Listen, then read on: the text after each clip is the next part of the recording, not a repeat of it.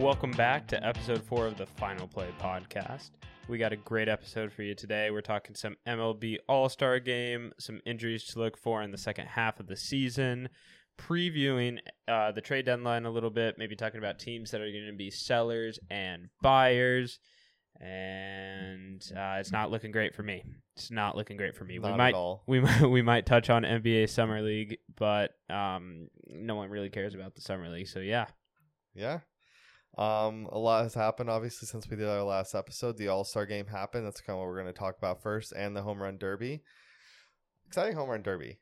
It's a pretty good one. it was a good home run derby. It was a good Um, one. I, you know, the Arozarena Vladimir Guerrero final was not who I would have picked. I didn't. I mean, I was not.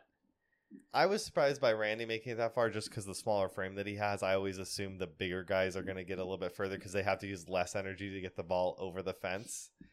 But hey, Randy had him. I'm glad because he's an entertainer. I I love Randy, but like I just wasn't expecting to make it that far. No, I. To be honest, I think that the home run derby was so good, or it seemed so good, because my expectations were so low when I saw Yeah. the field.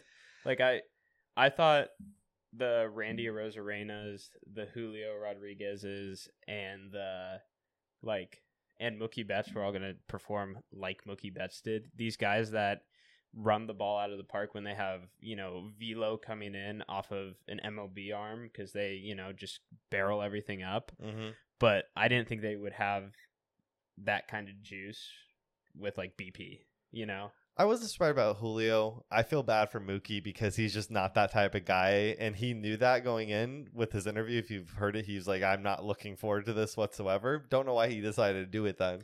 yeah, that I feel weird. bad for him because the casual MLB fans are like, "Wow, why do people love this guy? He's kind of ass," but it's just not his style. He's uh, good with his hands. He's fast swing and he barrels balls up. Getting a 70, 60 mile per hour pitch from a pitching coach that's throwing all over Probably the place. less. Probably less. Probably less. Like, I don't know. Probably like That's probably why the Yeah. pitcher need to fucking gas it up a little bit so he can get more juice. But I looked at all the uh, um ag- like maybe max exit velos or average. I forget what they uh, stated as, but Mookie's was by far the lowest out of everyone's. Like he was average at like I think 102 to 100 exit velos. Everybody else was sitting around 108, and you're just not going to see the results from that. When you and he's also going to get tired because he has the full swing on everything. I saw this take. I don't know how you feel about this people say that they should take the home run derby back to the old original rules instead of a timer it should be 10 outs and i kind of agree with that I'm I'm really against that. To be honest, I Really? I hate that. Yeah, because like with the timer, like we're there to watch guys hit hit nukes, and like um, it's kind of stupid when they have ten outs because then they're now they're being super selective about pitches.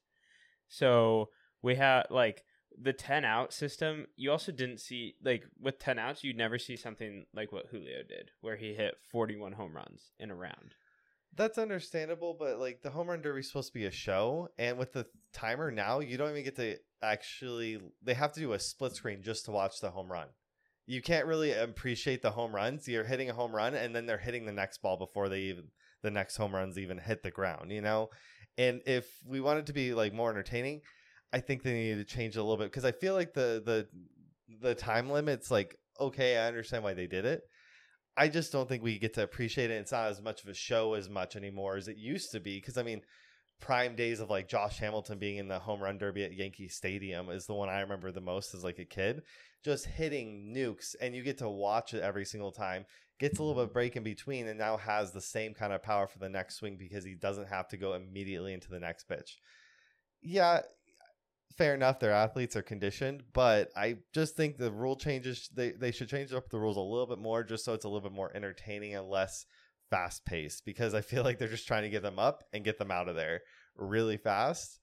And i just don't it's not as entertaining. It's entertaining to watch these guys hit the ball long but not as entertaining as it could be if we actually get to appreciate every single home run and not just like split screen view the whole time watching half of the batter on one side the ball going flying on the other side I get what you're saying about like the the show about it, where you know Josh Hamilton crushes a ball that's looks way further than it probably actually is because he's playing in Yankee Stadium with the short porch as a lefty. Yeah, yeah, I, yeah, I get yeah. that, and I get the showmanship with the home runs, but I have.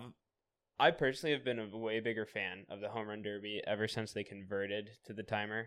Like I, I found it a lot more entertaining because I also think, you know, guys that maybe start slow or need to kind of get some swings off and get a feel for it. I like that more where they're not being like so selective and like stepping out and like trying to figure swings out and they waste, you know, someone goes on a tear, but their first five swings are roll over to shortstop because they just they like they're not like ready to go. I don't like seeing that, and I think that I think that when they, I think you could add more showy stuff to the timer because it's the All Star game, so you could have like the timer thing, but maybe you have more theatrics going on outside of the actual home run derby because a lot of the times the guys in the home run derby have a lot of personalities. So I would like to see something like during like the pre-show rituals where they have you know everyone on stage that's competing for the home run derby. Maybe you do something like for the first round, they have each player comes up with their own like special entrance, and so when they're coming up to the first like I don't think we put that on the players. I think they're there to do their job, which is hit home runs. I I don't know I disagree. Some of the guys will be good at doing that. Like Randy, Adley, they have personalities like that. But I can't expect Vladdy to be able to like create a alternate persona to come out with or anything like that. Just like a little funny thing to do like Randy will. Because all Vladdy did was copy what Randy does to make fun of him. Of his crossed arm thing. Did you not see it? I saw it. That was, but that's like that's, That's funny. funny, That's yeah. like- but like he plays off of other, you know. Like, I don't think we should put it on the players to make it more entertaining. With what they're already doing is entertaining. I don't know. I just feel like they should change the timer up a little bit, and I also don't particularly like actual guys throwing the pitches because seeing the amount of pitches that are thrown and wasted, it's kind of annoying to watch sometimes. Or just get better guys, one guy throwing it the whole time that's consistent. Because that guy's arm would die. Yeah, His arm would die. eh, It, he like, has time in between. That's not fair for the people at the end that have then. his fatigue. How about a machine then? I mean, you could do a machine. You could Yeah, do, I like, just set think- that. Yeah, I watch it because like some of the guys watching, they were throwing like dots, like everywhere else, and then some guys were just throwing it below at, at the ankles the whole time. Adley's dad was one of the best performing pitchers. Somehow he was throwing it almost same exact spot, but that's years of experience for his son right there. That's also what I want to shout out. Adley, amazing performance. Going lefty in the first half and then his bonus time to come out righty and hit seven more nukes righty is just insane to do in the home run derby. So kudos to Adley for that. That was just a, a great thing for him to do to go out righty on the last half and just basically go, I think it was like six or I think it was like seven for nine or something like that on home runs on the last minute. Crazy thing to do. Love to see it. I don't know. I just feel like they should change it up a bit. You just don't get to appreciate it as much, I don't think, with the timer. Maybe so for the initial rounds where we're just trying to get guys swinging, right? Just Mhm. trying to get like hit nukes because it's also I get the TV spectacle. I get what you're saying about the TV thing. I'm also a big ballpark experience guy, and I think it's fun for the people that are in the stadium to one get the opportunity to catch more Yeah, yeah, baseballs, yeah. and two when you're just watching, if you're sitting there and you're just watching, tink, like just nuke, nuke, nuke. It's fun. Mhm. I I would say for the playoff format instead of what um it's because they do a timer for the playoffs still, right? Yeah. If, if it's like it's, It's, like the same exact timer. Yeah. It's the same exact thing for every round. if it goes into like an overtime or a playoff, then maybe you give each guy like five outs. I think what they do now is if it goes into a tie and they have to go to a playoff, I think what they do now is they do like 30 seconds or a minute. Yeah, it's less time, but I'm saying maybe that's what you do like five outs. I just had an idea. Tell me what you think. Instead of outs, what if we did balls? So each batter has 50 balls to hit. Because then it gives you time in between. You can also have one timeout still where you like take an actual bigger break, but you kind of have a timer at the same time where it's like every ball needs to be pitched every 10 seconds or 15 seconds, whatever it might be. I think you maybe have to do swings. Each guy has a set amount of swings instead of outs. But then it still comes up with the problem of where you're saying like guys that oh I don't like that pitch I'm not going to swing at it kind of thing, you know. But, yeah, but like you also if you if you do the ball thing, it's kind of like what you were talking about earlier, where some pitchers were just way better than others. You know, But machine. This is talking about machine. okay, 50 balls machine. maybe. I don't know. I think the home. I think the home run derby is still much improved. Um, it's definitely improved. I just I- feel like it got it, something was taken away that was a little bit more fun about it too. To like actually watch the ball and the batter watches and everybody's watching that ball, and not waiting for the next one to be hit five seconds later. I can appreciate that in the finals, but like, I don't need to see ten outs of Mookie Betts. yeah, no, no, I'm not ten outs. The timer just is saying, cool, just- if we give All him right, Mookie. swings, we just give him swings or a certain amount of balls to play off of. I think that's gonna be a little bit more like entertaining, and it gets back to a little bit more of the in between, where it's still fast paced. It's not watching guys just watch balls go by because they don't like it, but they're still able to enjoy every single home run. I don't know. Yeah. Yeah, and by the idea. way, I just want it on record. No disrespect to Mookie Betts. I think he's a top five player in baseball. I've always been a big Mookie Betts fan. I think he is the exact type of player I love because there are so many facets to his game. yeah, I love guys like Mookie that are great at the plate, but like a complete approach at the plate. He gets on base, he hits for power in real games, you know, and not just like he'll home run for power. the gap. he sprays everything. it all around the yard, and he plays elite defense in right field, Every and plays shortstop, position. and plays second base. He can play any Like position. he, a guy like him has so much value, even when he's not like. If Mookie Betts goes over three, he probably added value wherever they played him on the field. yeah, you know, so a guy like that, and the fact there's plenty of guys like that, you know, like a Tommy Edman that plays de- great defense everywhere, but none of those like utility guys that can play phenomenal defense all around the park hit like Mookie Betts does. Mookie Betts was a guy that grew up as a utility player and then became a absolute star once he made it to MLB. Basically, is what happened. Because I've heard in interviews before that he talking about it is he said that growing up he played for so many different travel teams since he lived in Tennessee, and there weren't too many like good travel teams based out of Tennessee. That anytime he was going to a different mm-hmm. travel team, he was just kind of fitting into the hole that they needed to. So he played every position growing up. So, like I said, he's the utility player that grew up into a star because he played every position and at the same time just worried about hitting most of the time because Yeah. that's all he needed to do. Didn't he also say like basketball was his main sport, right? So he would do Oh, he played every sport, but yeah, Yeah. basketball he's really good like, at. But d- during the summer he was doing other stuff. So mm-hmm. when Yeah. like club ball came around, he would play for whatever club, yep, and that's why like hey we need a shortstop this weekend okay Yeah. i'll come play the shortstop in this tournament hey Yes. we need a center fielder this weekend yeah I'm he's there. good at any sport. Have you seen him bowl? Like he's fucking good. oh he's anything. just an athlete yeah. he is just an athlete He's just a beast at anything he does. It's insane.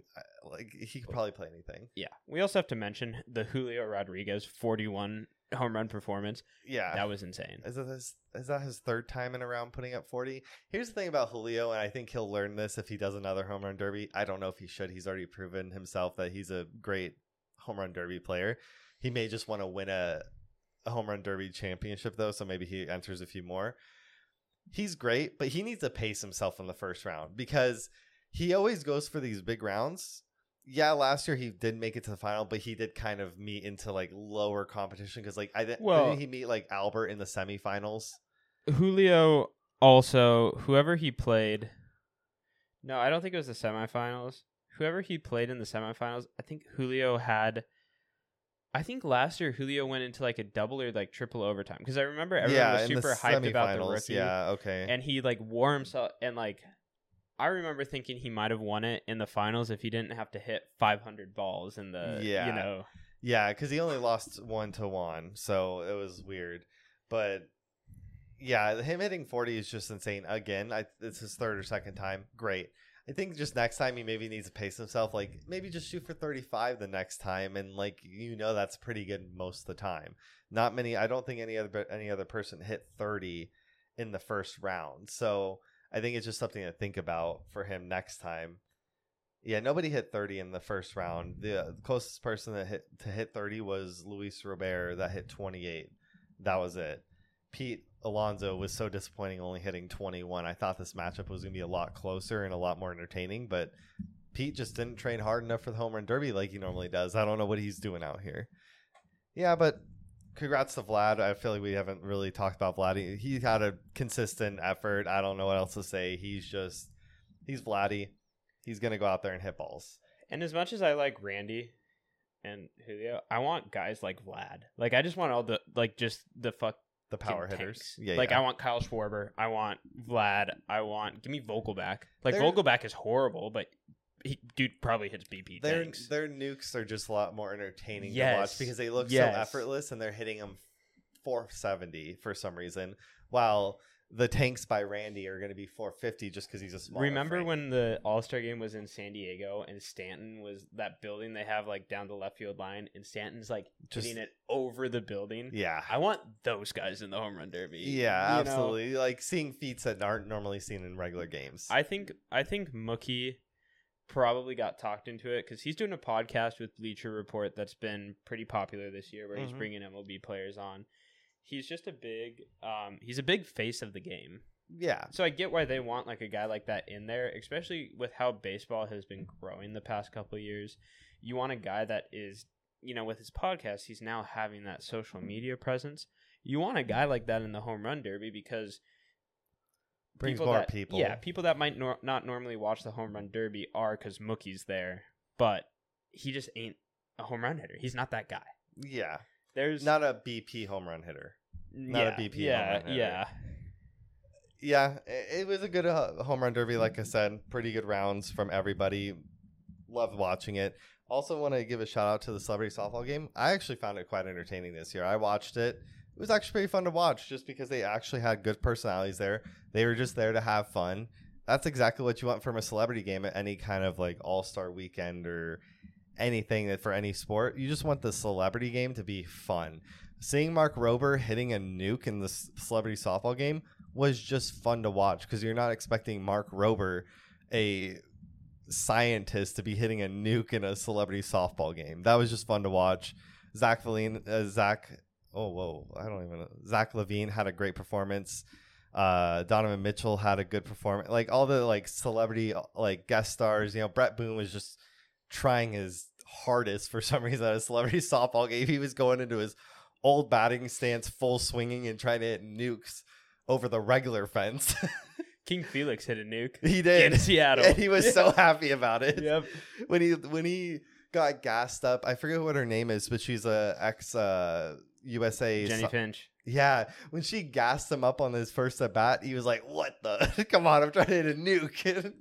but that was it. Was just fun to watch. The celebrity, uh, I feel like they did a really good job on the celebrity softball game. Sometimes they missed some of the action, which I kind of hate that they missed it. But it's understandable. There was a lot going on, but it was a great time. It was just fun to watch all of them, and didn't seem too many MLB guys there. That's one thing I wish they would change is having like MLB guys on the sidelines with them because I think that would just be more fun. Because that's what you see Yeah, uh, on like the NBA celebrity game. The NBA guys are right there with them, talking their mess, talking trash, or making Yeah, them, you like know? I would like to see more guys there that you know maybe played with Felix, Yeah, and then when Felix does that, you know all the position players that he used to play with are going crazy because this PO just hit a, a yeah, nuke, exactly. you know, or like just the players interacting with the celebrities is always fun and kind of talking to because the celebrity will either do something crazy yeah, and then all the MLB guys will get hyped because they're like, oh my god, how did this yeah, random guy make that play? exactly. or someone will just do something horrific do something horrific and then all the professional athletes will just be sitting there looking at him laughing I forgot who hit the inside the park home run, but it should not have been an inside the park home run. There was like three airs. Somebody didn't throw the ball. It was just a like a an, a horrible play all around, but it was just funny and it was fun and no one took it seriously. It was just what happened. Yeah, wish there just more MLB players. I wish, like, honestly, they would just pick an MLB player from each team that year, the ALNL, to be their head coach. Yeah, and just have a little bit more gonna fun say, and have a hot mic with them or whatever. Yep. And they can bring their friends and just be like, they're all the coaches for the, you know, just have a little bit more fun yeah, with it. With I the like that. MLB players. Like, it, put them in there. Don't too. NBA guys coach the All Star game, or they have like some NBA sl- like, They have like Hall of Famers coaches. or they'll do like Shaq. yeah, th- or Have they they'll- done Shaq and Charles for the Celebrity All Star game? I as feel like they coaches? have. I just can't remember exactly. I feel. I I, don't care know if the- Charles. I know Shaq have done. it. I don't know if it was the same year. I don't care if they've done it. I need it. They've had I Kevin need Hart it because again. Kevin Hart he was like a staple for the NBA celebrity game for a long time, and then he coached one year, and it was just his antics without him playing because he wasn't really that great of an NBA player, like playing basketball on that. So they brought him as a coach. Just have fun with a coach. Have a hot mic for a coach on each sideline, and have more fun with it. Next year, give me Chuck versus Shaq. The year after that, give me Kevin Hart versus Isaiah Thomas. Oh my god. I'm just trying to think of a like a, a retired MLB player that I would want coaching on the sideline. That would be hilarious. I would want Zack Greinke to do it because he would say the most outlandish thing. Zack thing. Greinke would get canceled if we put a hot mic on him, though. Absolutely. I think Freddie Freeman would be a great Freddie versus Chipper Jones, maybe. oh, that would be funny. That would be Chipper would just be funny in general. Greg Maddux might be good. That might King be, yeah. Felix just being the coach would be funny too, but he probably still wants to play because he's younger. But just like I would think of like some like funny guys, but all the MLB retired guys are most the really good ones are kind of hard asses. Trout versus Ohtani coaching. That would be funny. That'd be- Actually, that'd be that would be funny. Ohtani would just be having fun with his team, and Mike Trout would be like, "Guys, I need to go out there and hit for you, don't I?" I just, I just like I know Ohtani, and Ohtani every time one of his players would do something good, he would Cheer the most. he would sit there and just look at Trout and give him the goofiest smile. Oh yeah, There's there's definitely improvements that could be made to MLB All Star Weekend, but I still think it's the best one in sports. My that's might be a little bit biased, but I, I think it's because they still the- play at the same intensity. I think that's mainly why you kind of still feel that same like competitive edge to it. It's not like they're dropping like the pitchers. Yeah, they're not throwing their hardest, but they're still throwing 98 like when they normally throw 101. They're just dropping it down a little bit to be safer. But yeah, I think it is better just because they are still playing at the same mm-hmm. intensity. You are seeing the best players play at mid-season form, go against each other, just trying to beat each other. And there's there is something on the line. I mean, it is home field advantage forever wins. yeah in the World Series. Yeah, so I also think that like, and this is I mean, so you watch basketball and then you watch like the Celebrity All Star Game and like they have to really focus in on the funny moments because the basketball is such a low level. You know, like you're pretty much just watching a pickup game at the Y. yeah, yeah, yeah. You know, yes. and like and they sprinkle in a w, WNBA player in there and a retired player, and it's just like, well, they're so much better than these casual players, you know, like J Cole just destroys everyone. because he's like a semi semi professional basketball player, yes. yeah, it's just you know or Quavo goes out there and destroys Yeah, everyone. Quavo, yeah. yeah, yeah, exactly. There's just that one outlier where it's like, oh wow, they're really good. And in baseball, you can't get really away from that. Like, there's going to be the outlier still, but there's mainly going to be like really good players and just one bad player, maybe. But then they also do like it. They do it, you know, the celebrity softball game, Yeah. which is just by nature is a lot more relaxed because like beer league softball Yes. is what people go play, and it's just so entertaining to watch these people like, you know, they put they put they just lob it in there, and you just get to watch people swing for the fences. So what you're saying is the NBA celebrity celebrity game needs to be eight foot rims, I want the half li- court. I want the little tyke basketball hoop. Low key a celebrity like three on three tournament. Could be fun. I feel like then Jack Harlow is gonna try his hardest, and he's gonna be in there. he's gonna try to win it. Yeah, so then Jack Harlow, J. Cole, and Quavo all make a team and just run everyone. exactly. I don't know. Yeah, but it definitely the celebrity game for the All Star game for baseball is probably one of the best. Um, I do like that football's doing it now. Flag football, it's pretty fun. That's a lot better, yeah. yeah. it's a lot more fun. Um, they didn't really have a celebrity game before. The flag football, really good idea. I feel like they can play off of it more and more, and especially having like retired quarterbacks as the quarterback, really fun to watch. And all these like online personalities going out there and doing it is a lot of fun too. Um, MLB did that this year where they had a lot more online personalities mixed with musicians and actors that just are a really big fan of fa- baseball. We can take JoJo Siwa out of the Celebrity All Star game, though. She did first good the first year she was in. I mean, she had you know we got to give her a chance. We got to give. her a Yeah, I get what you're saying. But um, yeah, it was fun. And then let's just cover the All Star game a little bit. Yeah, the game itself, um, kind of, kind of cool that a guy that has no business being an All Star hit the game-winning home run. I mean, Elias Diaz, the he's Rockies having a catcher. good year. He's having a good year. He's having a good year. He's there because the Rockies He's the- need a he- he's the- representative. He's the Rockies representative, but he's, kinda, the one that the deserves reason it. Julio was there. Yeah, exactly. but he deserved it. Like he w- he's been pretty good as a catcher this year. For a catcher, yes, but there there were definitely like there was definitely better catchers than him. That could have been the the what? There was three three catchers on the National League team. Don't get me wrong. I'm not saying there's just no better catchers that deserved it, but like he, for him being the Rockies representative, I can't think of anybody else better than Oh, for I. I agree. And then I was also it kind it, I know it kind of sounded like a diss when I say it, but it's cool that like I feel like that's the guy that's getting a lot that's also the issue with the All-Star game is, you know, cuz the fans pick the starters and the starters play a couple innings and then you have the runners up and the runners up play a couple innings. But then the end of the game is just like the end of the All-Star game is not it doesn't really feel like an All-Star game cuz you have guys out there that are you know, they're there to be the team's representative or whatever. Yeah, So I get that. It, it does kind of unfortunate, but got to give everybody their chance beyond the field, whatever it might be. Not surprised at all that it was more of a pitching duel on both sides. I mean, when you have every single best pitcher in the league out there, it's going to be hard for any of these guys to hit. Wasn't surprised. Lourdes Gurriel Jr. almost had a fucking home run. Almost. Showing out for the D backs. Corbin Carroll having his first All Star appearance. Happy about that. Zach Gallen did really well starting the game. Shout out to the fucking three Cardinals, uh, three ex Cardinals, three Cardinals prospects that uh, started in the All Star game. Adolis Garcia, Randy Arozarena, and Zach Gallen. Great job, guys.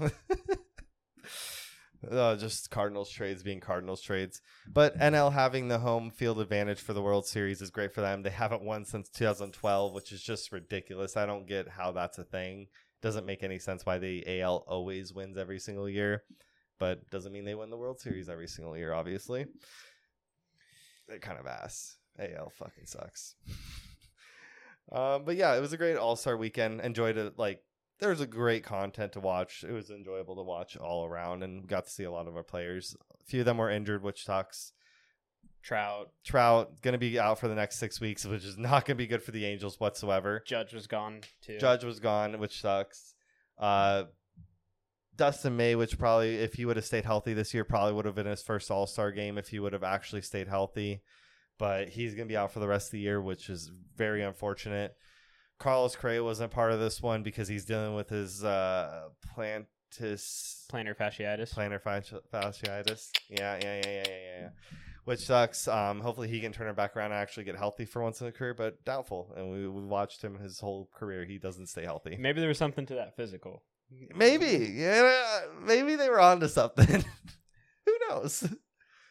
But it was great All Star game. Hopefully next year a little bit more of them are healthy. Hopefully Judge and Trout are back earlier than expected. Because honestly, both their teams need them because the Yankees' offense is ass without Judge.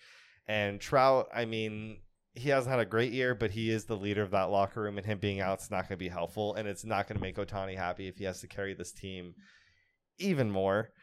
Uh, Mickey Moniak is having an insane year, so hopefully he can kind of step in for Trout while Trout's out. But Trout's having a down year, which kind of sucks if we're seeing him. I mean, he's still doing great, but in his respect, he's having a down It- year. Yes, for we're seeing for him- Mike Trout. We're seeing him regress, is what I'm saying. I get you. For me, here's what I'm gonna say. Let me see the stats. It is insane that we're talking about a guy having a down year when he has a 136 OPS plus. It's Like, just unacceptable. if you have ever if you've ever questioned Mike Trout's greatness, like just put that into perspective. Like just think about that. 136. It's just crazy that he's a 136 OPS plus when he's batting 269 or whatever it is right there. 263. What is it? Um, 263. he's okay. hitting 263. But he has the on base percentage. His uh, on base percentage is insane. I know. It's just it. The guy is elite, Yeah. and it that op like the OPS plus being so high means that And every him time, having a down year. every is what time, I'm saying, yes. yeah, for but like the batting average being that low, but the OPS and the OPS plus being that high means anytime you uh, give that dude a strike, that ball is punished. Yeah, yeah. It is punished. Yes, absolutely. I feel like I've seen it. Is he striking out a little bit more this year than he was? Um, past a little bit. He's Yeah. he's That's what I feel like his problem is, but I feel Uh, like that has something to do with his injuries he's- he's had. he's not. To be fair, he's not like too. His strikeout rate's not like that much higher because the last so like the when he played 140 games in 2018, he struck out 124 times. So yeah, and he's already struck out 103. Strikeout rate's a little bit higher, Yeah. but I think That's Yeah, where it's it's just just like where la- where years before where he wasn't striking out and ma- mainly his outs were from line drives or something like that. Mhm. Now it's like strikeouts are happening a little bit more, which is just weird. Maybe it's just a slump of a year for him, and next year he's going to be completely fine.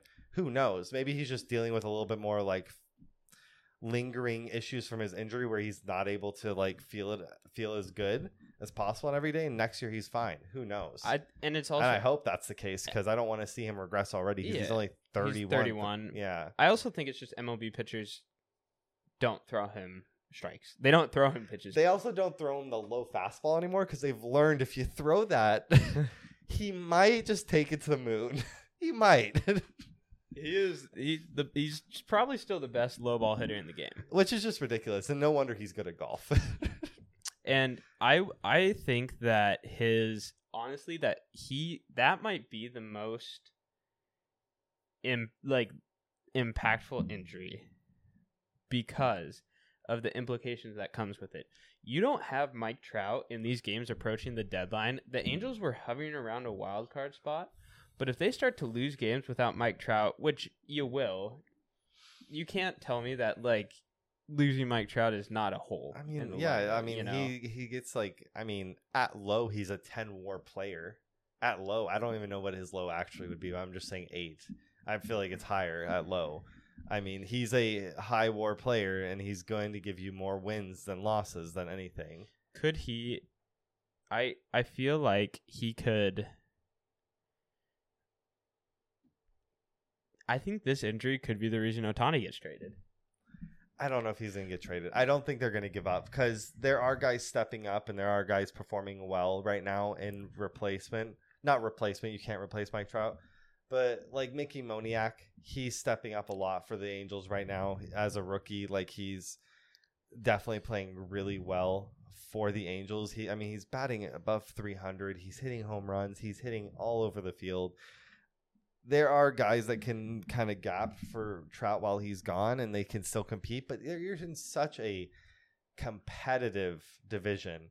And we're gonna go over standings in a little bit here in like playoff race, but like they're they're tied for no, they're not even tied. They're like one game back from the Mariners for fourth place, for third place, or one game back. No.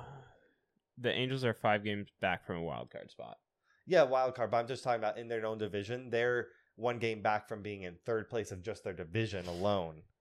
Like I get it, but like it's the Angels have always been around there. Like they've always been just mediocre. Cuz like there's been years where the Rangers and the Mariners have been really bad and the A's and the Astros have been better and the Angels are like mediocre in third. Like middle, yeah.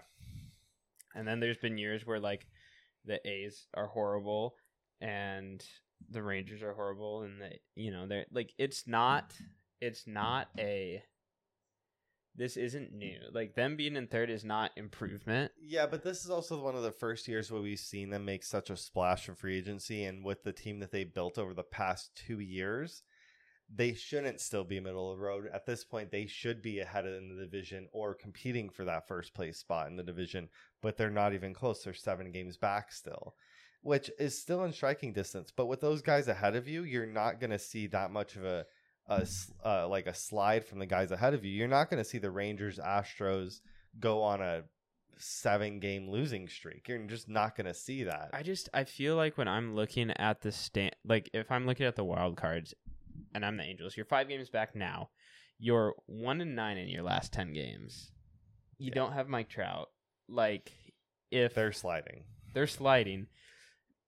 My th- my thing is, I think there's conversations that start to happen where it's like if we, if we like if they don't make it to the playoffs, if they're not in contention, do they? Do you think they have a shot at re-signing Ohtani? Probably not. No.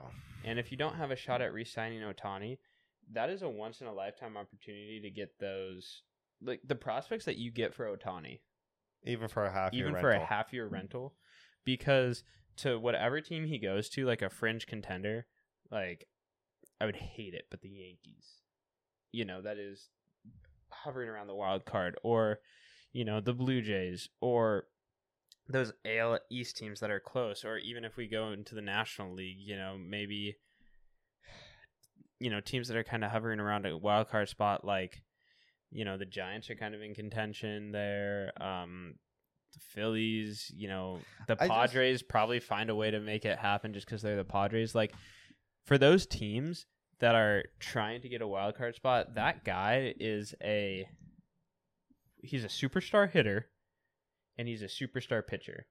That trade brings in two superstars essentially. Yeah. And I mean, gives you probably for the rest of the year a plus five wins at least. He's giving you five more wins easily with just him alone playing. Like he could play the game by himself and probably win five more games. For He you. probably wins you five games as a pitcher and five games as a hitter for a total of like ten games. Yeah, maybe. Like I mean, just like uh, the way he contributes. I just wish, and I mean, it's a good play on Ohtani's part and his agent.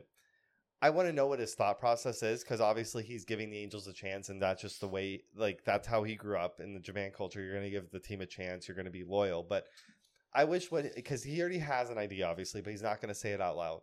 I wish I knew what his approach was in free agency and who he would be willing to go because I feel like that would open the floodgates of the trades happening a lot more.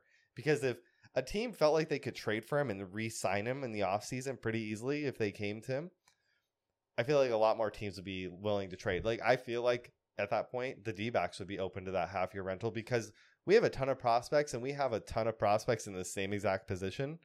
I- I feel like the D-backs would be fine with blowing it up a little bit, trading a few of their prospects, and just giving a shot at Ohtani and seeing if they can make a run this year. But also, you don't want to ruin that future if you're not going to be able to get Ohtani back for the next few years. Listen, they have the Angels- cap space. No, I'm gonna give you Paul Goldschmidt. no. I'm gonna give you. I'm gonna give you Masyn Winn, oh man, no way! Another shortstop for them. and I'm gonna give you uh, Nolan Gorman. You just go ahead and give me Ohtani. Let him play with his best friend. Let him play with his best friend Lars Nootbaar. Oh, you don't have any pitchers to give to them? no, I no. Oh, I know they need pitchers. No, um, we don't even have a starting rotation. How Let's be real. uh, what about Tink? uh, no. No. Tink, Gordon Graceffo, Are you saying Not Tink is touching better than them. Ohtani? No. But um so if we trade for Ohtani and we don't sign Jordan Montgomery, me doing the math, we'd have two competent starters next year. Ohtani and Miles Mikolas. Unless they signed pitchers through free agency, but we know their track history on that. well, so what we're gonna do, um we have Steven Matz under contract, thank God. Thank God. Right? Probably could easily sign Adam Wainwright back. No. Adam Wainwright, St. Louis legend. Love him. Go go be a dad. Go be a dad. Get him in the booth. Get him in the booth. I want Adam Wainwright to be a commentator. Yeah, he'd When he retires, he'd be a good one. He'd to be good honest. I want to please. Like, you know, this Chip Caray guy, bad vibes. All right. I don't, you know, St. Louis police just need to turn the other cheek if they see Danny Mac cruising at night because I don't know. I don't know. Chip Caray is not, as the announcer, hasn't won us games. So we fire Chip Caray, we fire Mozeliak, we fire Marmol, we sign Ohtani. We so now we have Ohtani, we have Miles Mikolas. We cut Steven Matz.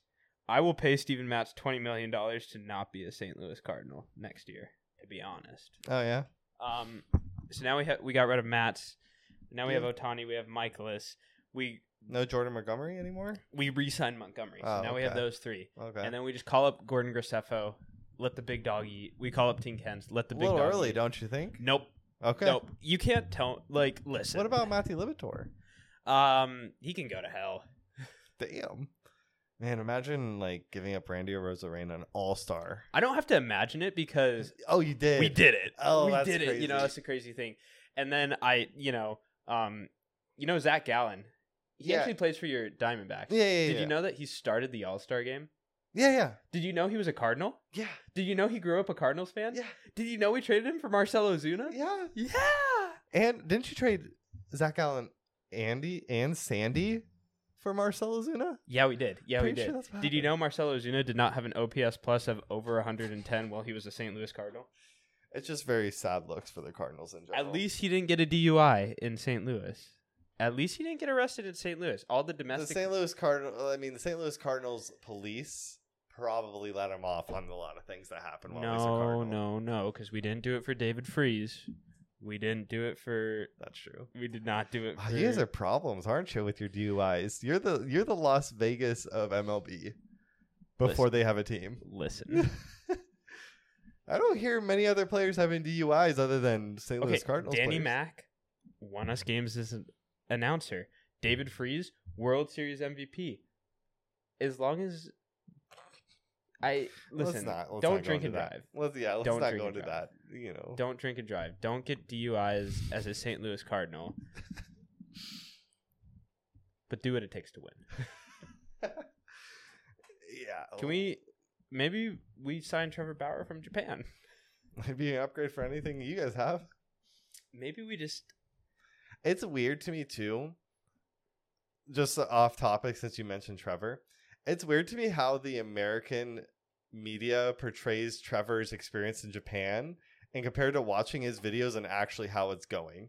and how It is wild to me how much the media lies about how bad of a, a teammate Trevor Bauer is when it's like you watch his vlogs, his teammates are dancing in front of his camera having fun with him.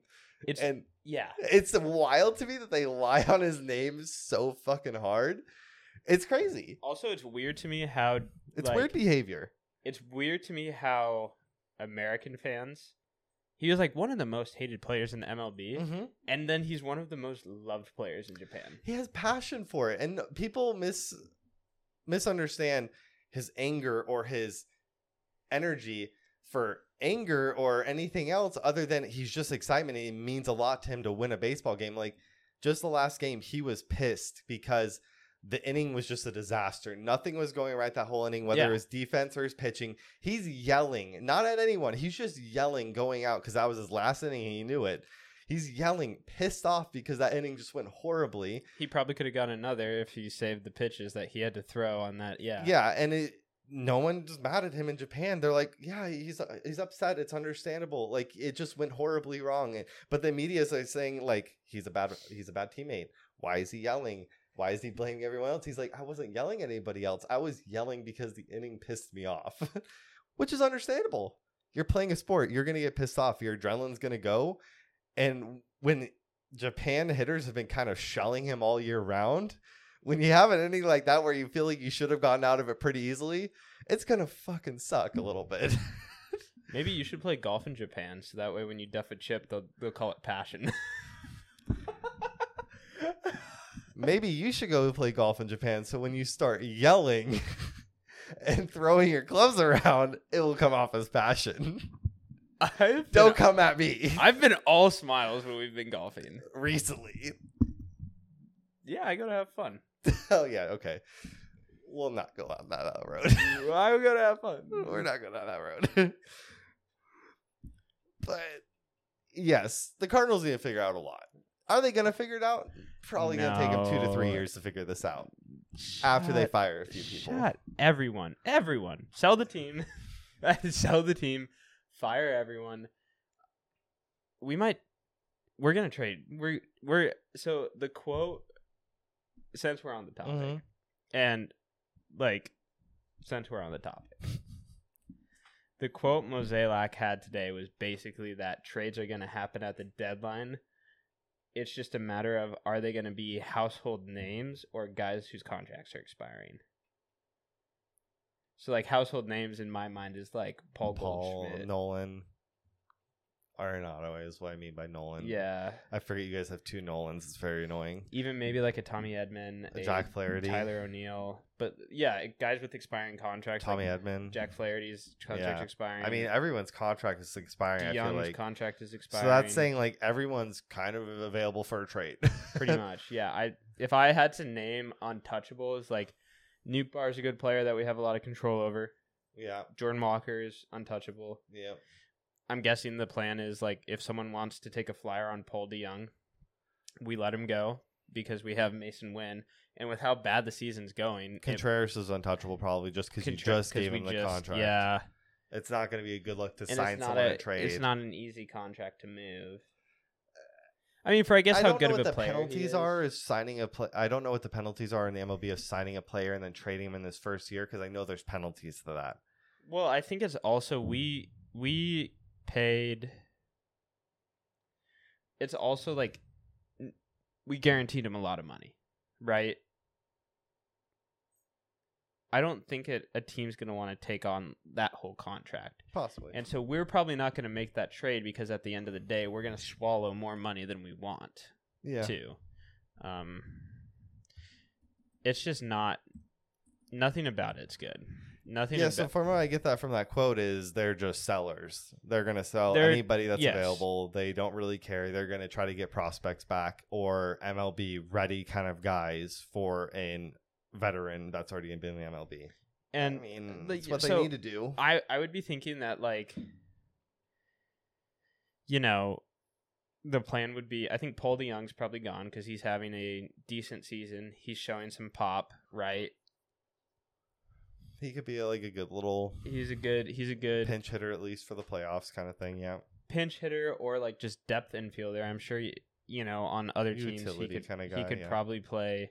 third. If you can play shortstop, you should be able to play. Well, if you play shortstop, you definitely can play second. You should be able to play third. Like he'd be he a good. probably could shag some balls at first. he he is a big guy, maybe, Yeah. but he's you know he's he could help a team out that's contending. His contract's expiring. We have Masyn Winn waiting. He's having a pretty average year in AAA, but he's also 21. So He's also already in AAA, so yeah, I, I mean, I feel like no matter what, he's gonna get called up in those September call ups just to give him a little taste, get him If ready for spring training. this bad for sure. Yeah. Oh, well, for sure. If like, if they trade everyone, for sure he's getting a September call up. But what I'm saying is like, even if there's not many trades and Paul DeJong's still there, I feel like he's still getting called up, giving him a little bit of taste before spring training next year to see what it's about. and I would like to hold on to Tommy Edman and maybe get rid of Carlson. To be honest, I mean, I feel like there's gonna be plenty of interest from other teams for those, but because Dylan Carlson has just kind of never broken out in his like three years in the big leagues.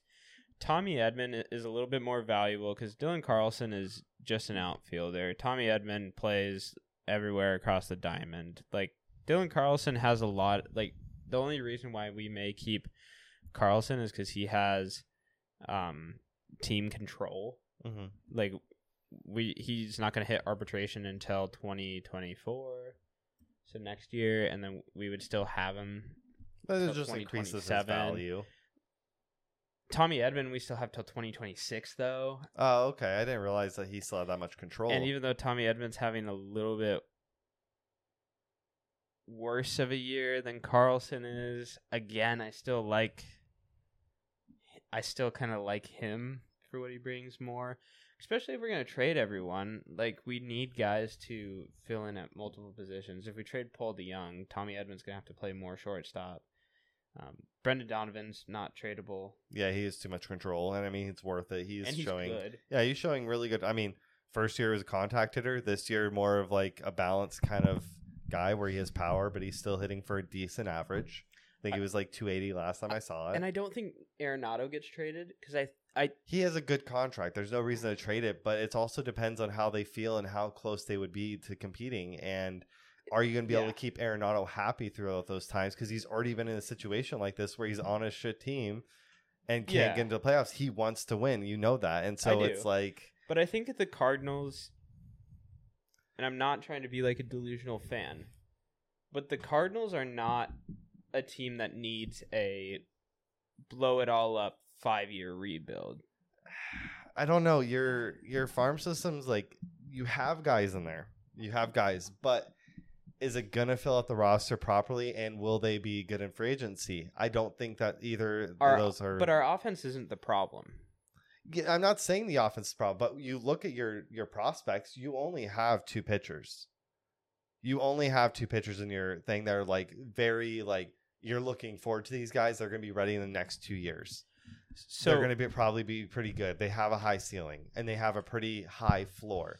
But the other guys, I mean, Matthew Liberatore was a guy that looked like he had a pretty high ceiling and a pretty high floor, but he can't figure it out to save his life. here's the thing there's just some sneakier stuff that I just don't think you're taking into account. So like the lineup's really good. Yeah, The line the offense but if you not blow it up, what is it the offense is not a problem. But blowing it up, like if we get rid of Paul DeJong, that's fine. We have Masyn Winn next year, right? So like that fills that need for next year. Um, Goldie's gone. if we lose Goldie, that sucks. But we still have Juan Yepez, who's a more than competent big league hitter. We still have um, Alec Burleson is okay, but he's more of a he should be playing first base. He's not an outfielder. Yeah, he's so Luke slow. and Baker, like we have some some guys. Our lineup's deep. There's no like losing Goldschmidt. If we traded Goldschmidt, that would obviously suck. But we can. Tr- but Goldschmidt gives us some more MLB ready talent.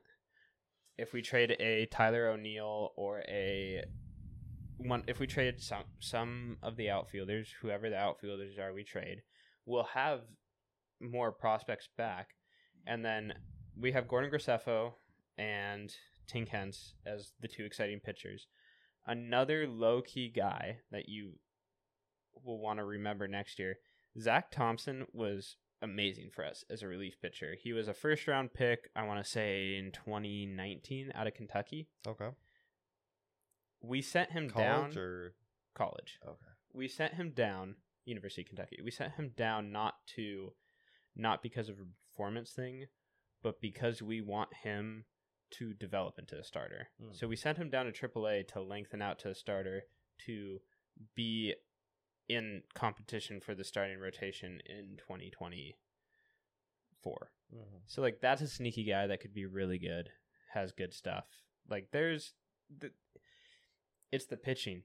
And if we could just go get some free agent pitchers, figure some stuff out. Like I just don't know if you're going to be able to build your pitching in uh, a year. It's going to be two. Because you're going to have to do bullpen. You're going to have to do your starting rotation. You're not going to be able to like sign all your starting rotation in a single year and all your relievers. Yeah, you have like, I'll give you, you have like two competent relievers right now if they're healthy. I think our bullpen also part of it is coming from overuse. Absolutely. Like I, They're- I think a lot of guys are underperforming because they're getting used way more than they should arms have. to dead. be. Absolutely, I get that, but I don't. I can only name three guys out of your bullpen. It's not like any of those guys have been fantastic before or have a name behind it. So I'm not going to trust in the future that they're going to have anything special.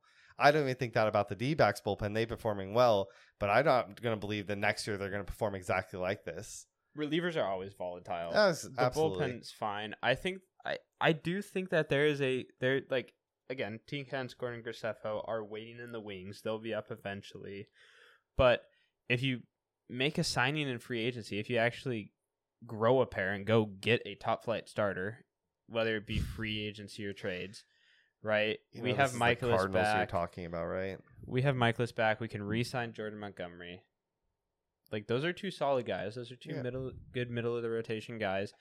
We sign a top flight starter or trade for one. Prospects, Zach. Like th- there's a path, but I'm regardless. It would be a one to two year retooling. Mm-hmm. It's never gonna be a blow it up. We're gonna suck for the next five years. I just meant blow it up I, this year because getting rid of Paul Goldschmidt is going to mess going to mess with your offense a little bit because he does start a lot of the offense. But we might not even trade him. We might keep him.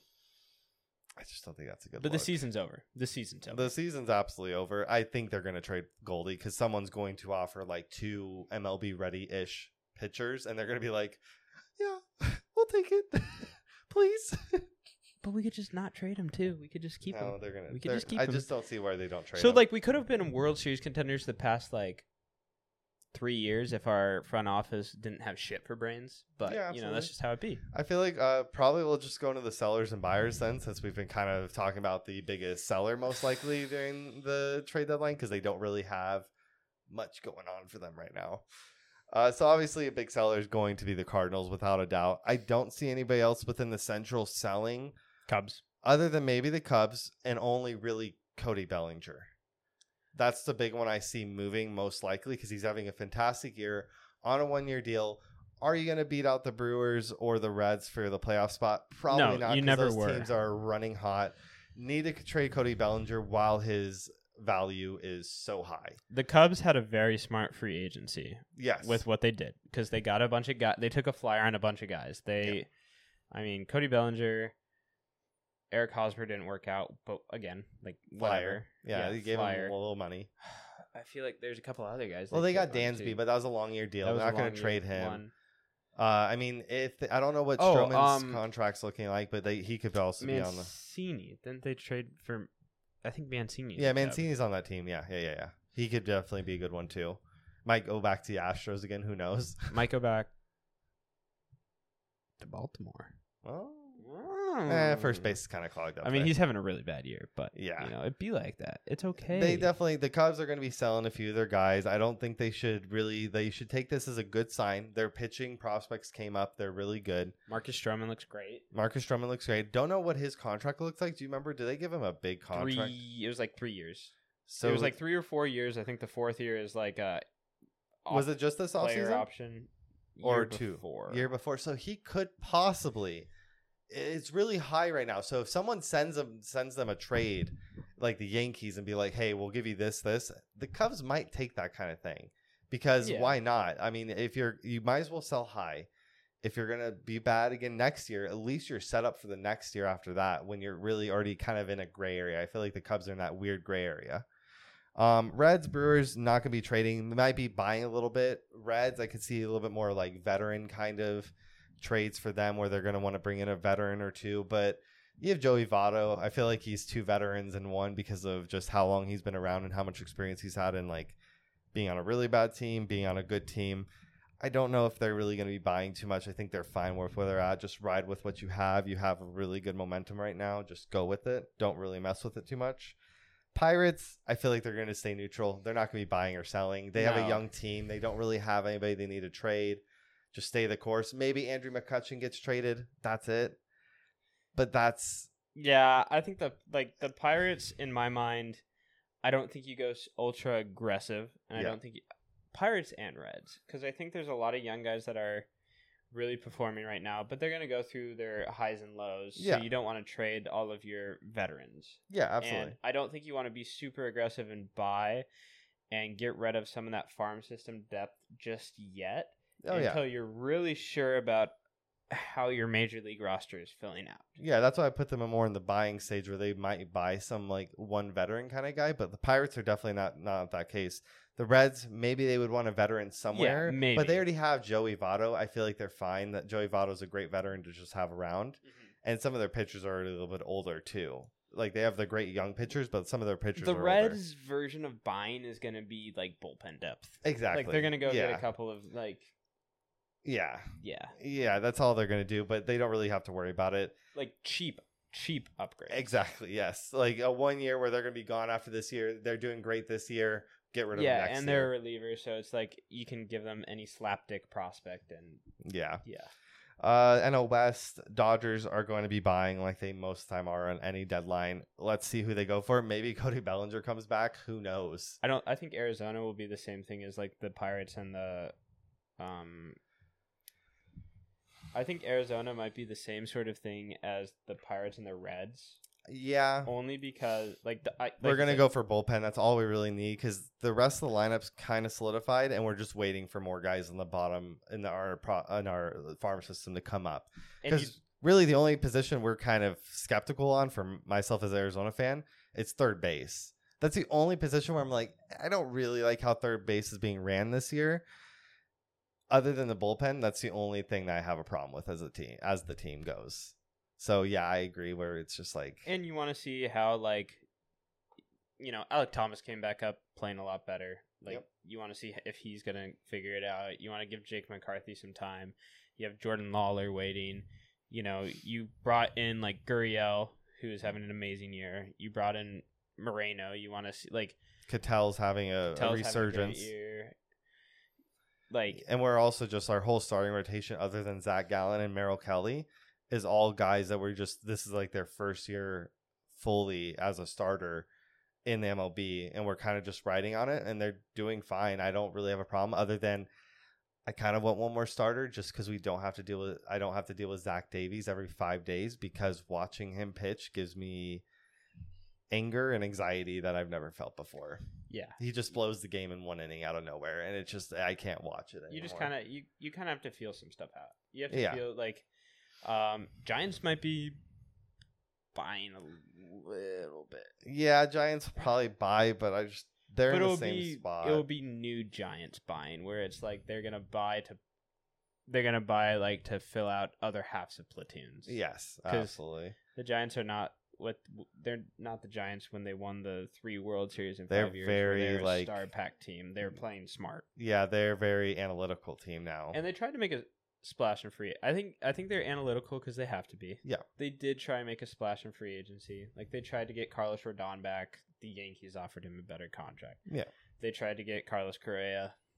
Physical, Phys- eh, yeah. eh. Um, like I think the Giants will still go get some guys, and they have some young up players up that are doing really good. I don't think they have to worry about it too much right now, though. But they're again, it will be smart Giants buying to fill out other halves of platoons for cheap, so that way they don't mortgage their future and they can, you know, let their young players fill in. yeah, Padres might sell a little bit. Eh, they should, but they're probably not going to. In my opinion, I just don't see them actually going to be selling. They're probably going to do a little weird, like maybe a little bit of a sell buy kind of combination where they're selling a certain few players that are underperforming and buying into that same position almost. I don't know. I see that too. I think they're going to be like they're trying to try to be flipping more than anything. They're, they're going to be like this roster configuration doesn't work. Let's flip a little Yeah. bit, yeah, where it might be like a uh a Kim or maybe I don't see Juan Soto going. Maybe it's like a Grisham or um I'm trying to think of who's in the outfield. uh, It's Grisham Soto and I just can't ever remember the other guy and it's somebody we should be remembering. I have to click we always forget it. I don't We know why I always it. forget this other person on this team. It's so weird to me. I don't. I have to look at this. I'm so sorry. I feel like it's. I I, don't feel know. like it's just- a rotate thing. I feel like they. Oh, it's Tatis because he's in the outfield now. Oh my! holy shit! I forget this every okay, time. Okay, they're not gonna get rid of Tatis or No. Soto. No, Maybe Grisham. maybe Grisham, maybe Kim. They Probably just got not Gary Cronenworth. Sanchez. Maybe, and Gary Sanchez has been, fill, filled a void for them. In, at catcher with how he's played. Yeah, yeah.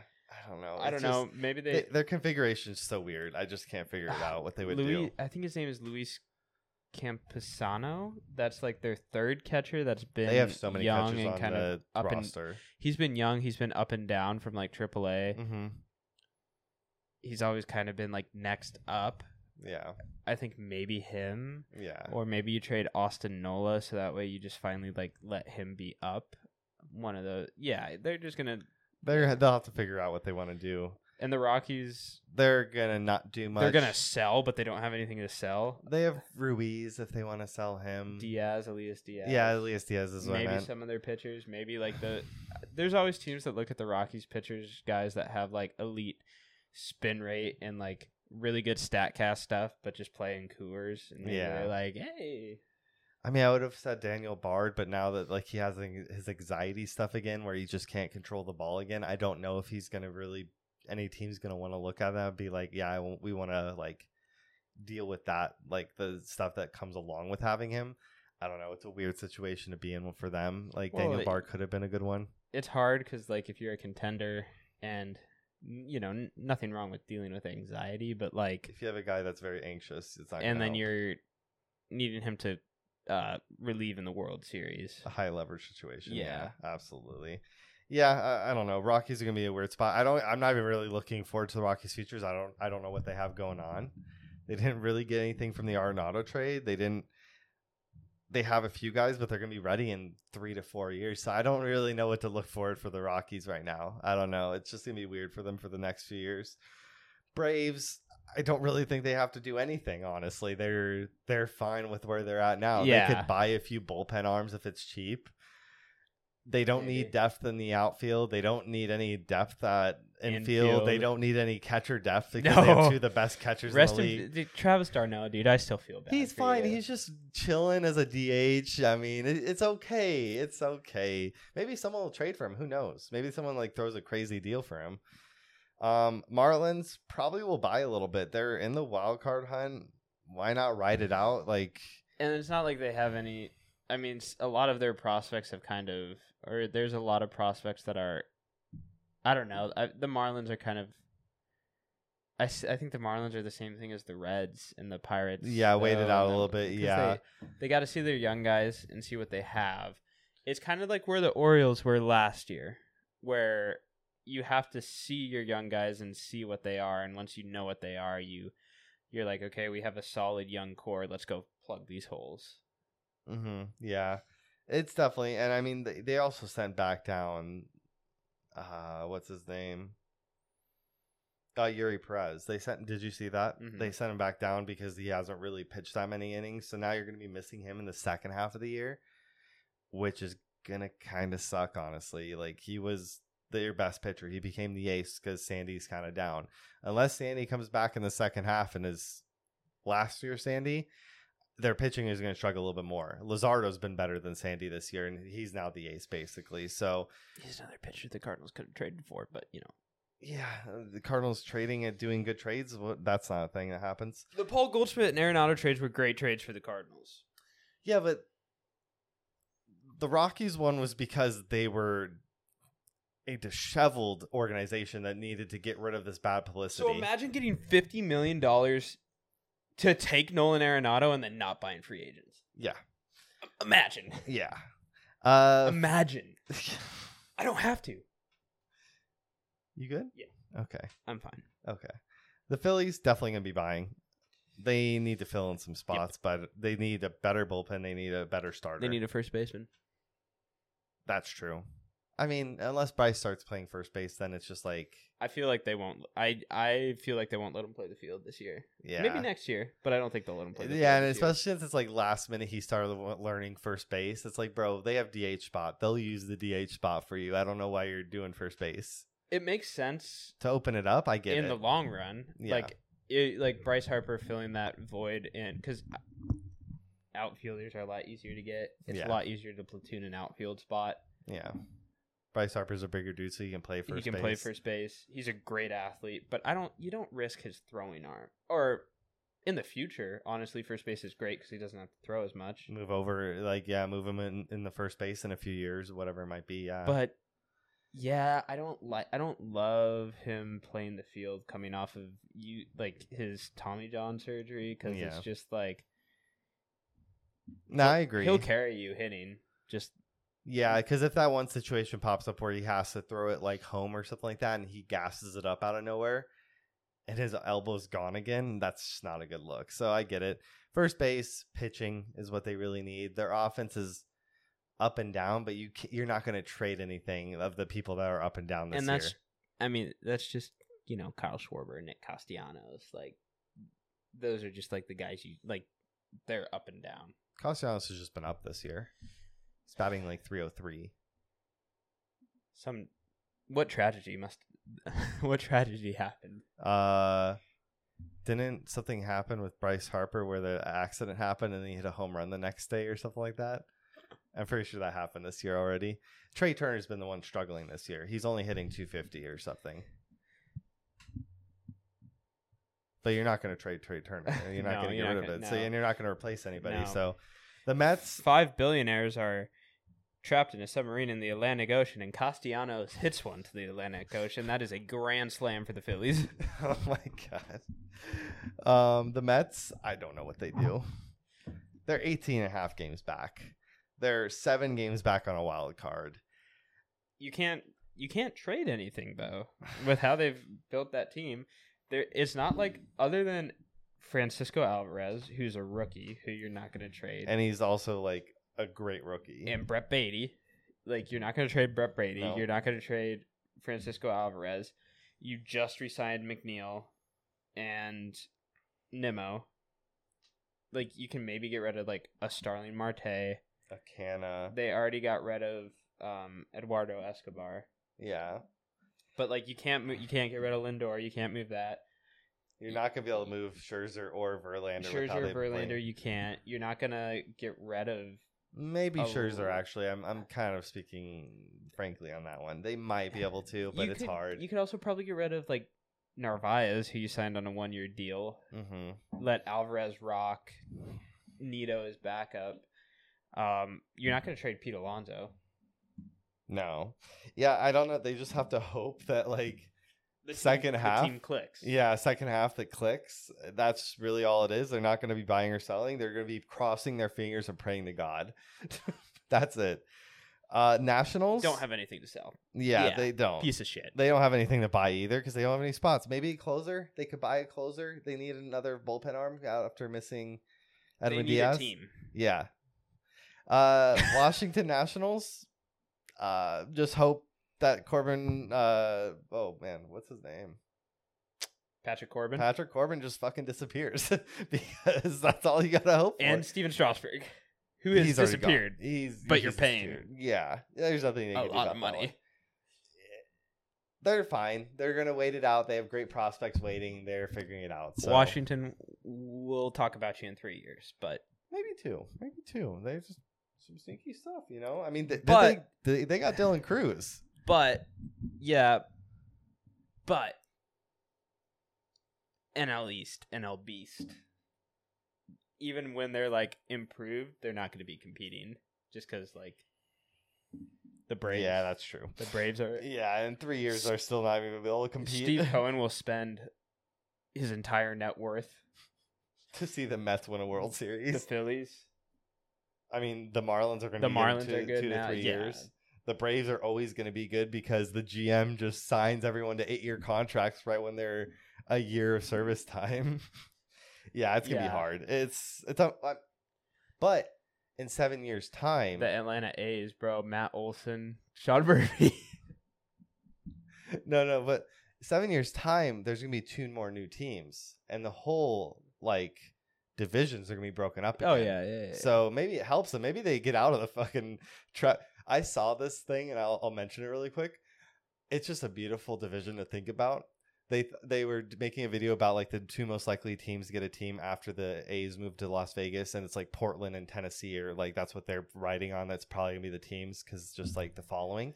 No, I'm not really focusing on that. yeah, Let's not worry about that. yeah. But But don't they made Portland they team. made divisions because they talked about how they're gonna have four team divisions after that Uh-huh. the division they made it's just a beautiful sight and i'm just thinking about the toxicity that would happen from this division Is it the Mets and the Yankees in the same division? mets yankees red sox phillies those fights would be hilarious yeah, I'm in. I'm in on that. like i get it they're big market teams you don't want that many big market teams in the same division but the toxicity levels would be through the roof every single There would be a brawl every night. there would be fires That yeah, I'm down. i'm down for it like Yeah, i I'm just there. want that i I'm want there. it I'm there. Make them duke it I'm out there. all y- all year long. Make them beat each other up. I just I wanted to mention that because Na- it's yeah. just so, it's a funny thought. Nashville deserves a team. Portland. I don't I'm not sure about For- Portland, but it has to be like West Coast. Get the Blazers out of Portland too. Just get every team out of Portland. yeah. But honestly, transfer the Portland Trailblazers up to Seattle. yeah, Let's fuck it. two and a half hours north on I five. There you go. Exactly. And then Dame will Such stay. a big deal. Dame will stay. Yeah, probably not. Yeah, probably not. Because it's the same owner most likely. Rest in peace, Paul Allen. Yeah. Um, yeah, I don't know. It will be interesting. Uh, the main thing that my division, like the thing I like about like divisions changing, is the Astros and the Rangers actually making sense where they are. Not on the West Coast when they're more central and Yeah. every, you know, it's just like doesn't work out. And also like reconfiguring AL and NL will be very interesting just because like a team that you're used to being in the NL is now in the AL and it's just super odd now for you. But it's gonna be a cool feeling to have like a completely different kind of landscape to the league. It's a vibe. It's a vibe. Um, Um Rangers, they don't really have to buy. again, they're just another team where it's bullpen depth. Yeah, bullpen, like get a good bullpen arm, but were they the ones that got who got uh Aroldis Chapman? Was it them? I think so. I think yeah. they did. So they already started on that. They're way ahead of the game. They said, "Why not? Hey, Let's start this early. all right. He is a Ranger. Let's go golfing." Houston. Listen to me. Listen. Whoever the GM is in Houston, listen to me. Open your ears. Listen to me. Yeah, he's definitely listening to this podcast. Trade for a catcher. Trade for a catcher. Like, go get trade for a catcher. Trade some of your prospects for Travis d'Arnaud. Call He's Travis waiting. d'Arnaud. He's waiting. Call Travis. If you want to compete, if you want to go win another World Series, trade for a We'll, catcher. we'll give them Carson Kelly. They'll give he'll give him like two good games, and then he'll be injured again. Listen, Martin Maldonado, great defender, great behind the plate, calls a great game, does a lot for the pitching staff. Horrific, just bad. Everything about it bad. Every everything about it. right when it he has a bat in his hand, it's just it's not something you want to watch. You know he. You know how the Dodgers would when Miguel Vargas broke his hand and they'd still have to swing. Yeah. yeah. and he'd still go up and take ABs and get like you know track the pitches. Mhm. Do that with Martin Maldonado. He hits the occasional home run. We gotta let's not shit on Maldonado too much, all right? Like, yeah, yeah, but like trade He- for a catcher. he's making mills, you know. um, Mariners. I don't even know what you do. Honestly, blow up the lineup. uh, The blow up the lineup because it just doesn't work with how you have it set up right I was now. talking. I give the Cardinals a lot of shit for not taking advantage of the historically deep free agent shortstop class. Mariners should have. That's another oh, team. that- absolutely. and I talked about it with a guy at work today. The Mariners needed a bat. They need a bat. They need another big bopper in the lineup. And when you had Trea Turner, Dansby Swanson, Carlos Correa, Corey Seager, Corey Marcus Semien. Semien, like all these guys available over the past couple of years. Kris Bryant, like he went to Colorado. Rest in peace, Kris Bryant. Yeah, too. I haven't he went heard to Colo- anything He went to either. Colorado and fell off the face of the earth. Like, does he even play baseball anymore? But there was an option to get an infielder in mm. Seattle to fill that void because up the middle they are horrible. And I know Mariners fans love J.P. Crawford. That's fine. J.P. Crawford's a better second baseman than what they have going he at least gets on base, which is like Yeah. a serviceable thing. He plays great defense. Shift him over to second base and get a competent hitter to play shortstop. I mean, I know that they. I I feel like the Mariners have seen their mistake. In the past few drafts, they have drafted heavily in shortstop. I think they understand it. Do I think they're going to change their ways and sign a shortstop or change that like situation they're in right now? No. No, they will not. They're continually going to put JP out there at shortstop and have a horrible second baseman that's not really MLB average hitter and just going to have somebody that's like decent defense. But it's not even that problem for me. It's their whole batting lineup like it's almost the feel and the style of how they have their they have to have their batting lineup at. It just doesn't work. Ty France, great hitter. Get it. He is as slow as a slug and you put him in a three spot where he's been hitting into a lot of ground balls because he's so slow, which he normally, if you had anybody else than Ty France, he would not be a double play. It'd be a one out. And you also, or you put him ahead of guys and he can't make it home because he's so slow. He just creates a bottleneck in that kind of lineup. He's not a power hitter. He's not going to hit a lot of home runs. He's going to hit doubles, maybe, but mostly singles. And you just, it's hard to line it up with everybody else that's in that lineup. It's, I don't know. It's just, I don't like how that batting lineup is. It just doesn't work together. The Mariners, because Dipoto will make 500 trades at the deadline. So Yes. I don't know if they're going to be buyers or sellers, but they'll They're be gonna they'll be active. They'll retool. They'll be there. Yeah, they'll be there. Angels Should blow it up. should sell, honestly. Like if they're going to trade Ohtani, they need to trade Trout. They need to trade everything. Blow it up. Get all the prospects you can. Be good in two to three years. You already drafted pretty well. You already have a guy that you drafted like last year that's in the MLB. You have Logan O'Hoppe that was playing great, now injured. Sucks. Just blow it up. It doesn't hasn't worked. Do not waste Trout's uh, career for the next three years, where he's going to be declining by the time you make it to the playoffs. It's it, Ohtani's going to leave. mercifully trade Mike. mercifully fall on your sword and admit that you have wasted too much time with these. You are what the Mariners did to Ken Griffey Jr., to Ichiro, to Felix Hernandez, to Edwin Ed, Diaz, Edgar Martinez, Edwin Diaz, Edwin Diaz, Alex Rodriguez. Alex Rodriguez.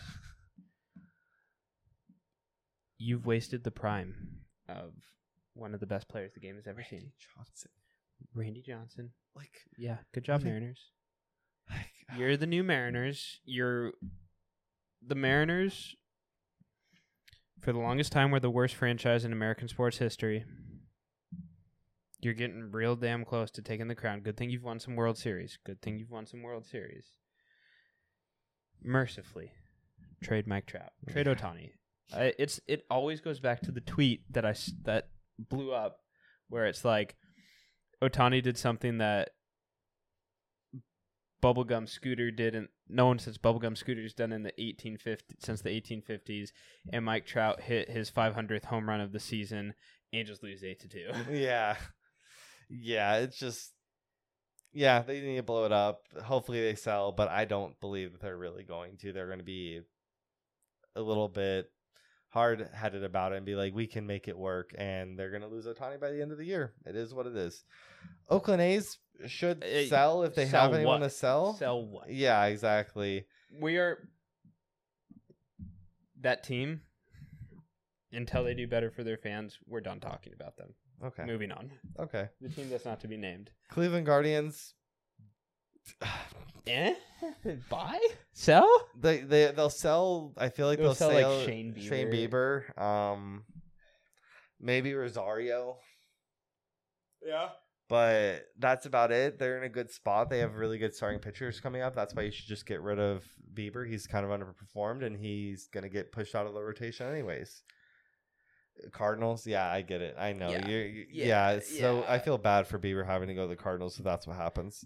Shane. Listen, St. Louis is wonderful this time of year. I think anywhere around this time of year is pretty good. It's summer. If listen, we just trade for Shane Bieber. We have a really good team. We still miss the playoffs. It's fine. We'll be ready for next year. We don't trade Paul Goldschmidt. We trade Steven Matz to Walmart.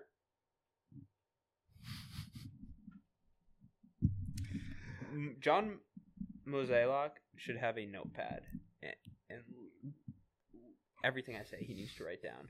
Fire yourself. and then throw it in the trash and light it on fire. Got it. Minnesota Nope. Twins probably should buy. Yeah. They have a good team. They have a team that's going to be under contract. Just- They need outfield. They need some hitters. They need some hitters. Uh, their pitching rotation's great. Their bullpen could use like one to two bullpen arms, but really they need a hitter. Yeah, they should buy. They should buy. They need a hitter. Uh, it's been a great play by them having Byron basically only play DH. It's a great play. He's staying healthy. He's in the lineup every single day as a DH. Fine with it. Hate not seeing his defensive highlights, but he's been pretty healthy in Byron Buxton terms, so it doesn't really matter. At least they're there. You know, they're doing what's right. Um, Tigers and Royals, kind of the same thing. Yeah, they. I mean, I mean, at least they're starting to have some prospects come up, and that's nice. Tigers try to sell Javi Baez.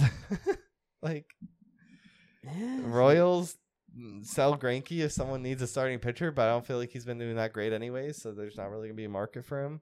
White Sox need to absolutely blow it up, sell everything you have. Yes, yes. Flash sale, um, get everything out of there. Fire sale. Fire sale. Yes.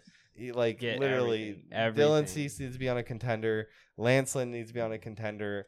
Every single pitcher is going to be traded on that team. Get Tim Anderson. Tim Anderson, trade Tim Anderson, Literally, they're going to keep like Andrew Vaughn. They're and Luis keep, Robert. and they're going to keep Burger, Burger most likely. They're going to keep the young guys that they still have control, but everybody else that's been on the Yeah, team that get 'em expiring gone. contracts, they're going to be gone. They, that's what they should do. I have no idea how the White Sox ended up at this point. I thought they were gonna. I thought they were set for like years. I thought they were I about think to it's- run the Central. I think it's the manager situation. I just they've had so, a revolving door of managers that they didn't have like Oh, hiring Tony La Russa when they did that a couple of years ago. horrible. The w- you had a manager that took a team and sped up your rebuild by a year because of how much he was able to get out of your players and get them into the playoffs. He was a player's manager. You went into the season like we'll be a fringe contender, and you made the playoffs, so you overperformed, and then you fire him for a dinosaur.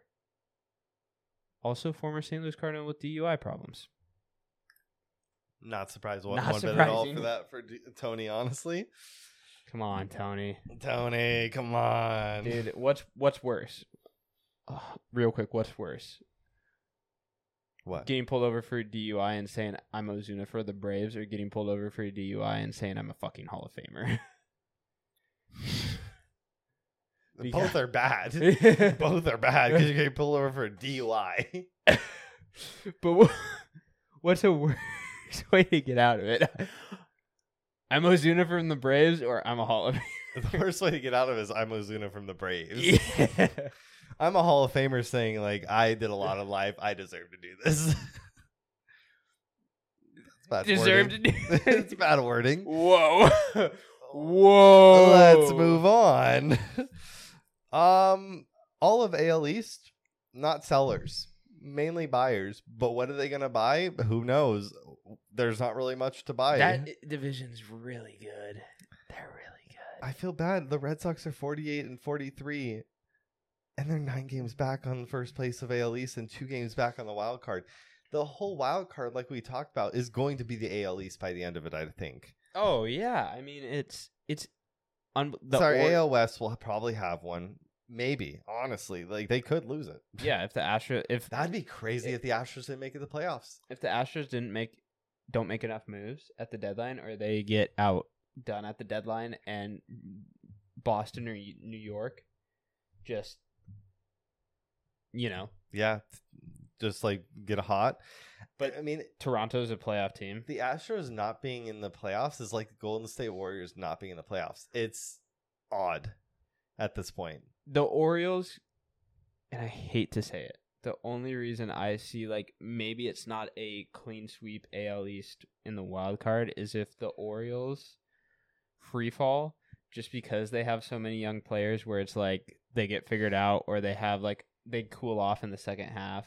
Mm, I don't. I don't think. I don't- feel, I'm comfortable with how the Orioles have been playing. I, I don't think. I don't think they'll have those problems. But But, I can see what you're meaning. Yeah. Like it's you have to think it is a lot of these guys' first time grinding out a big league season.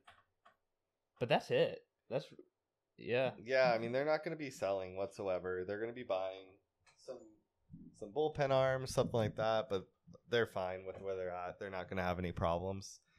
It's this trade line deadline is going to be interesting.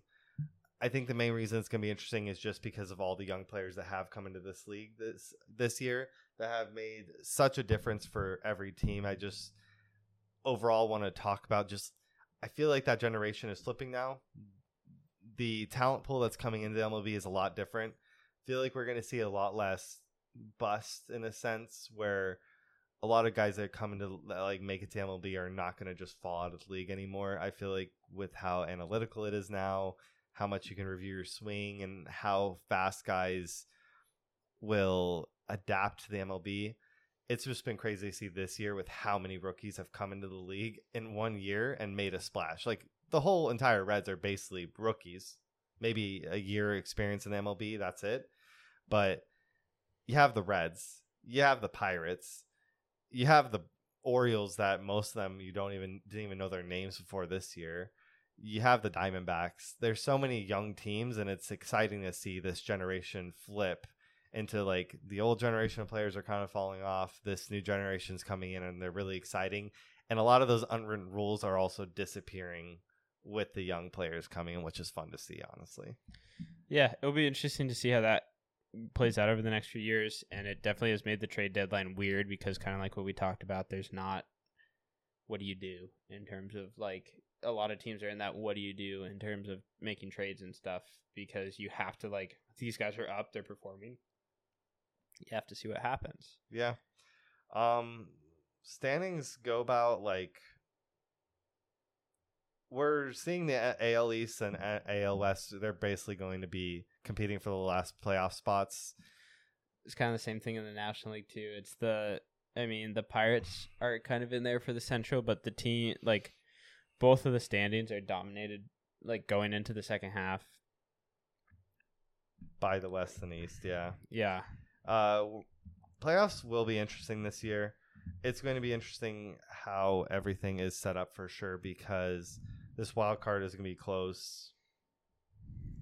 The divisions are going to be close. Right now, the Dodgers are leading in NL West, but the Diamondbacks are only a game back.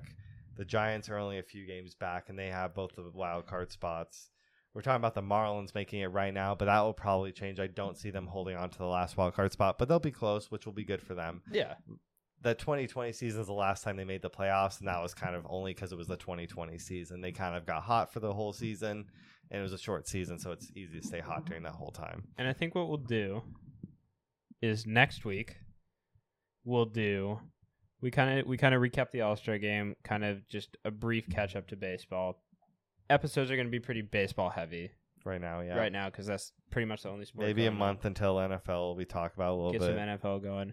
Next week we'll do MLB prediction, midseason MLB predictions, playoffs, World Series, awards. Yeah. Week after that, we'll do some more specific trade deadline predictions. Yeah. Talk about where we think some of the big na- big names August will 1st, go, trade will be traded, and yeah, like I said, it's gonna be pretty baseball heavy the next couple weeks. Yeah, which isn't a big deal because it's an exciting part of the year. Right after the All Star break, you really get to see who actually can hold on to form because this All Star break, having these few days off, you're getting tired after the whole year. We're gonna see who can keep up with the performance they've had. Is Luis Arraez gonna drop off his batting average really heavily, or is it gonna kind of still gonna be fight for this 400 average? We'll see. It's gonna be interesting la- uh, rest of the year for MLB. Yes, it will, and I will.